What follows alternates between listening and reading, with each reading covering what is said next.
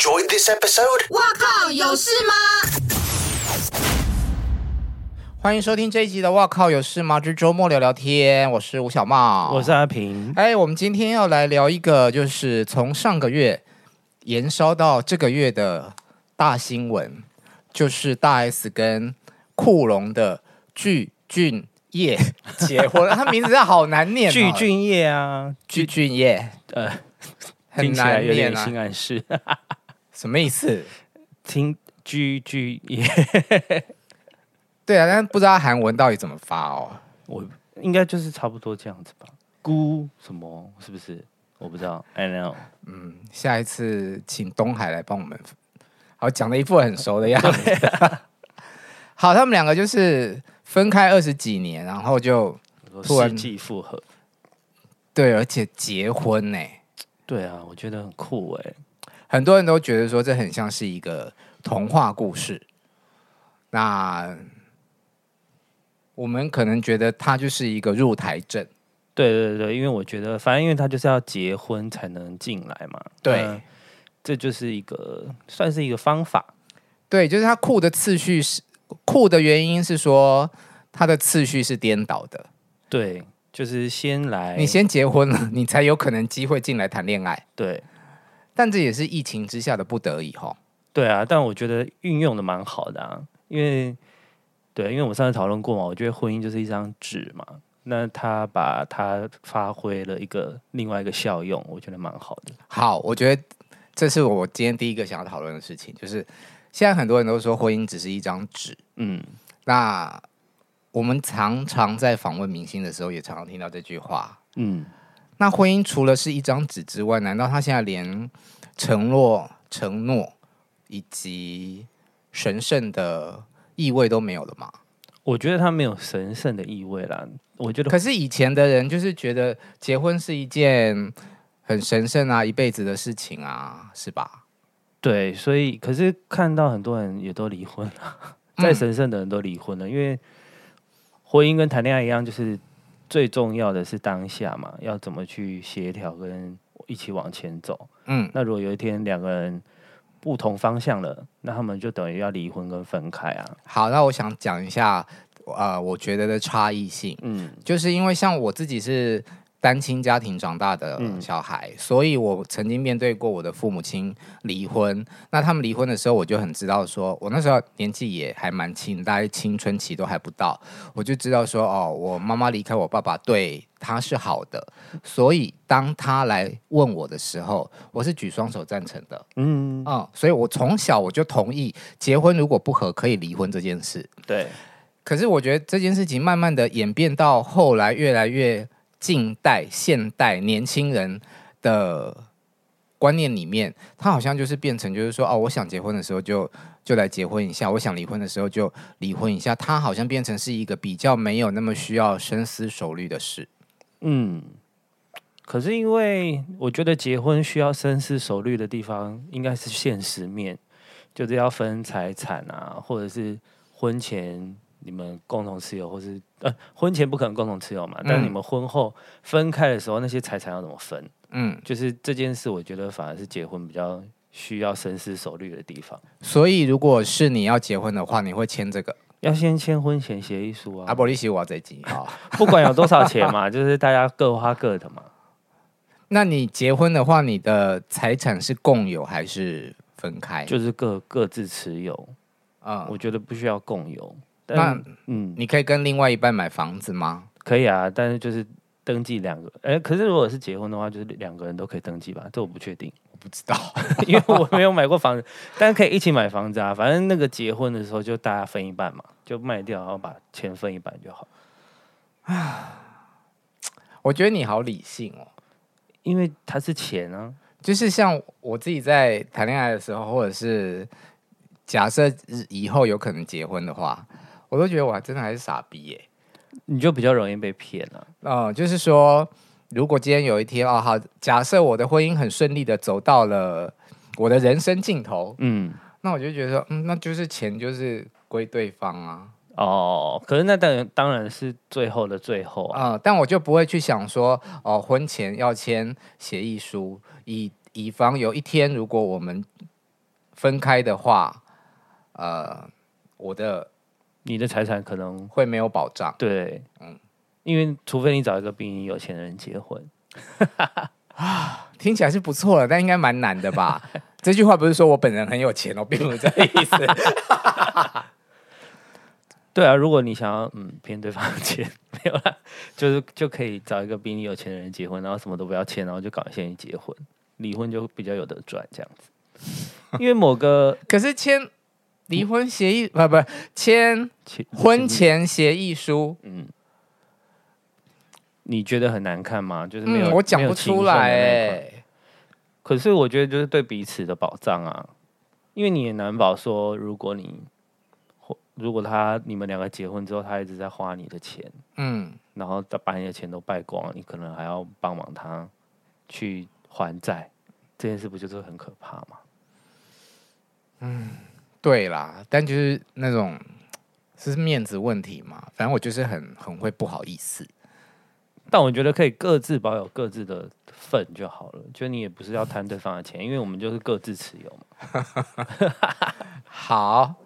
但我们其实今天主要要聊的是另外一个方向，是说，你觉得这种事情有可能发生在你身上吗？你是说20年前的初恋来打电话，然后也不要说一定20年啦，就是你跟你的初恋还有联络吗？当然没有啊，他已经不知道消失去哪里了。对啊，对啊，所以如果他突然打电话来联络，我会想说是发生什么事？对啊，你要借钱吗？对，是不是缺钱还是要推销保险之类的？嗯，那不要说初恋好了，近10年你曾经交往过的人，你有没有想要复合的对象？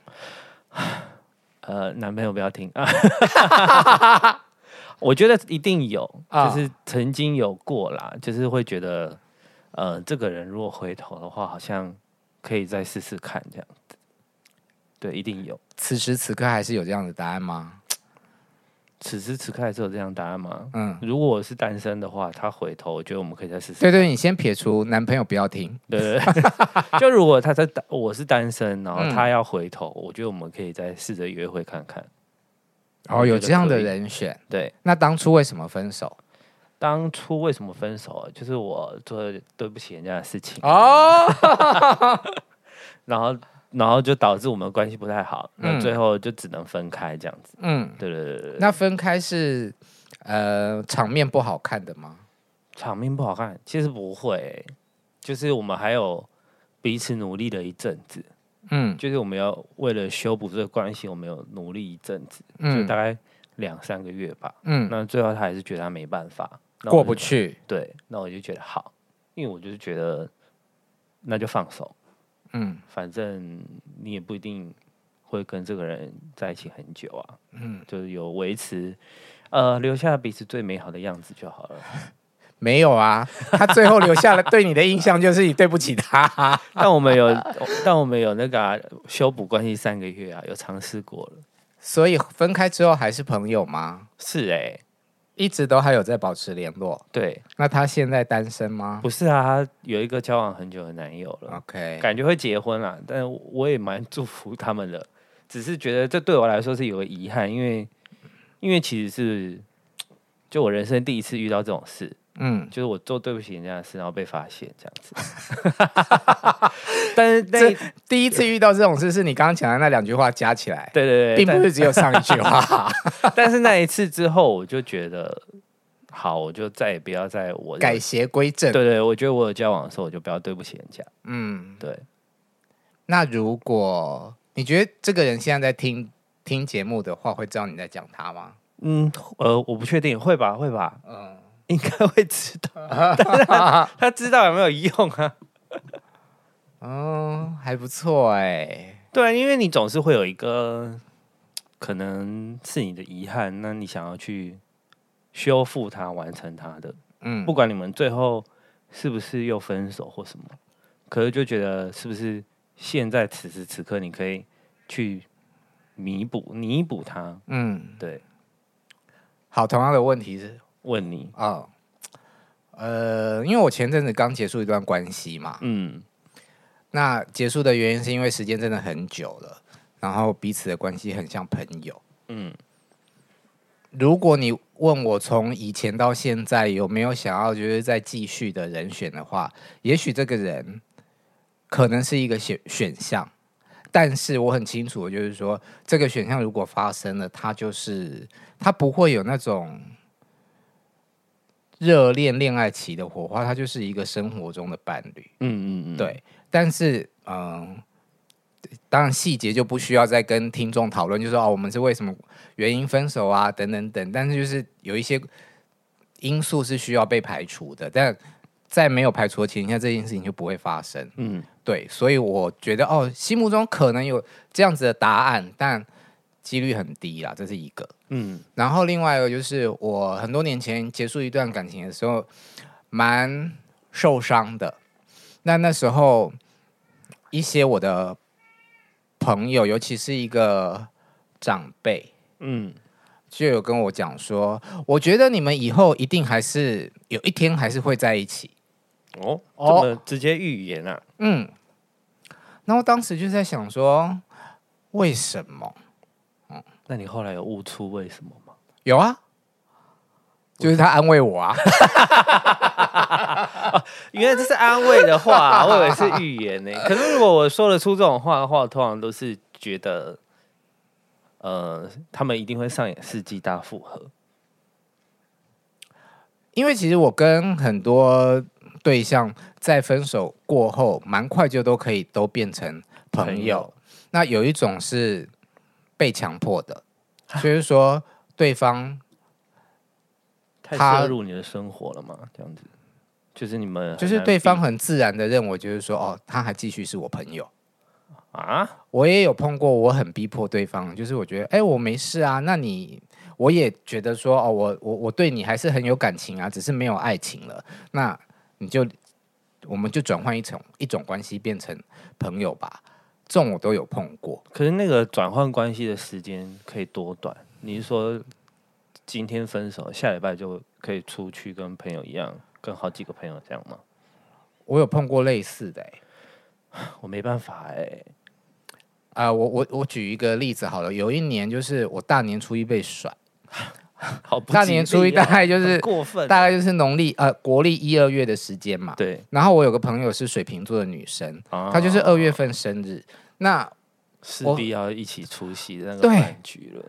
那你又不希望就是说寿星你有任何一方出现，让没有出现让寿星有遗憾，这样就去了。然后去了之后就，当然一开始还是很 KK 的啊，最后喝了酒之后，不就大家又是朋友了？但一定要上演大团聚吗？因为我是那种，如果我今天很不想去，那我会跟寿星说，我们可不可以我私下约你吃饭？那因为我过不去，所以这一局我就先不去，这样子。所以我真的觉得你是一个比较理性跟懂得爱自己的人。对啊，我是很容易对生活中以情感为前提而妥协的人。所以你比较容易被情绪勒索。我就说嘛，你们现在就很爱用这4个字。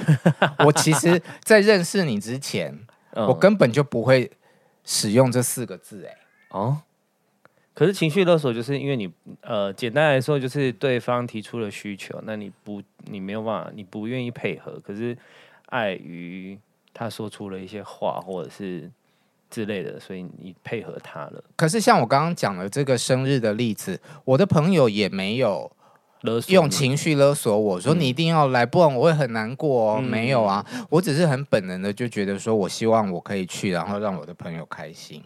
所以你会逼迫自己回应对方的期待啊？对啊，可能我比较贱吧。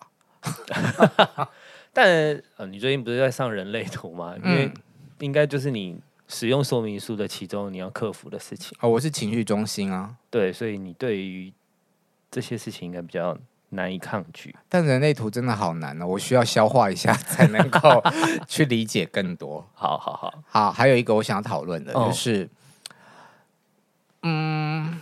我觉得分手之后再重逢这件事情，以及再交往这件事情，好像对同志来讲是比较容易一些。对同志来讲，因为多数的男同志对于自己的身形哦，你说都保持得很好。对，那当然具俊晔他的身材还是保持得不错吧。嗯，可是很多普罗大众的异性恋男生朋友啊，就是28岁的时候跟48岁的时候，就真的是判若两人啊。但我觉得，因为爱漂亮的异性恋男生其实没有很多。嗯，如果以应该是说在40岁、40、50岁的时候，很多男生都觉得事业比对比身材脸蛋重要，就脱形了嘛。对，因为走中长大之后，我觉得长大之后其实会发现，有钱什么事情都可以啊。我讲有， OK， 我同意。对，我讲有钱，什么事情都可以。就是他们如果今天想要去寻花问柳、风花雪月的话，嗯，他们去酒店，他们有钱啊，那些美眉还是会贴上来啊。所以假设今天你是一个女生，嗯，然后你20年前的男朋友回来找你了，他想要追你，嗯，他很有钱哦，嗯，可是他胖了20公斤，我个人是不行了，就是我还是觉得。外形很重要，对嘛？对，那好像在异性恋里面比较容易会发生这种身材走中的事情，但相对的，是不是也是女生比较不介意男生的身材？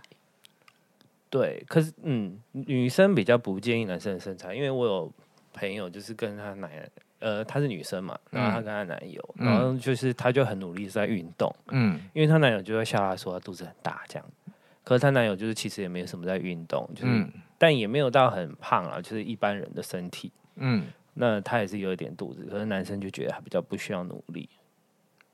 可是我觉得是因为现台湾社会对女生的审美比较严格，就是有一个既定的样子。可是对男生的审美很放宽，就是觉得反正40、50岁了。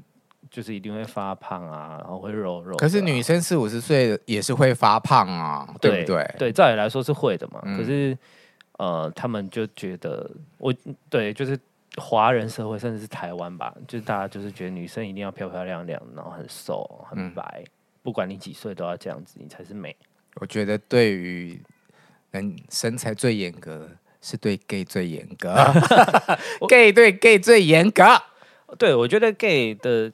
对男生的身材严格程度，我觉得可能跟南韩有的比吧，因为南韩的男生其实每一个也都大部分爱漂亮都蛮在意的。你讲的是韩剧里面的人吧？对，可是对啊，的确啊，他们演艺圈对男生的审美，但路人呢？路人我不确定哎，我觉得还是有很多那种普通的路人或者是发胖的路人。可是韩国胖子是不是真的比较少？等疫情过后，我们来去韩国看一下好。因为我只去过一趟嘛，但是你看他们，有睡到吗？没有。你看能够上镜头的人或者是谐星们，其实真的胖的很少哎。对，而且韩剧就是很爱让男主角脱衣服，每个脱起来都是6块肌耶，到底是怎么回事？因为他们好像彼此也那些男生彼此的压力也很大，他们就是觉得，要有胸腹肌才是男人味。好想知道酷龙现在还有没有6块肌哦？我觉得没有6块肌啊，但好像还是有胸肌。然后他一定还是比很多这个年龄的男人精壮。对，因为他就50岁了吧？嗯，对啊，他比较像那个谁啊？哇，3个字，他老婆是瑜伽黄仲坤。对对对，他是不是那一款的？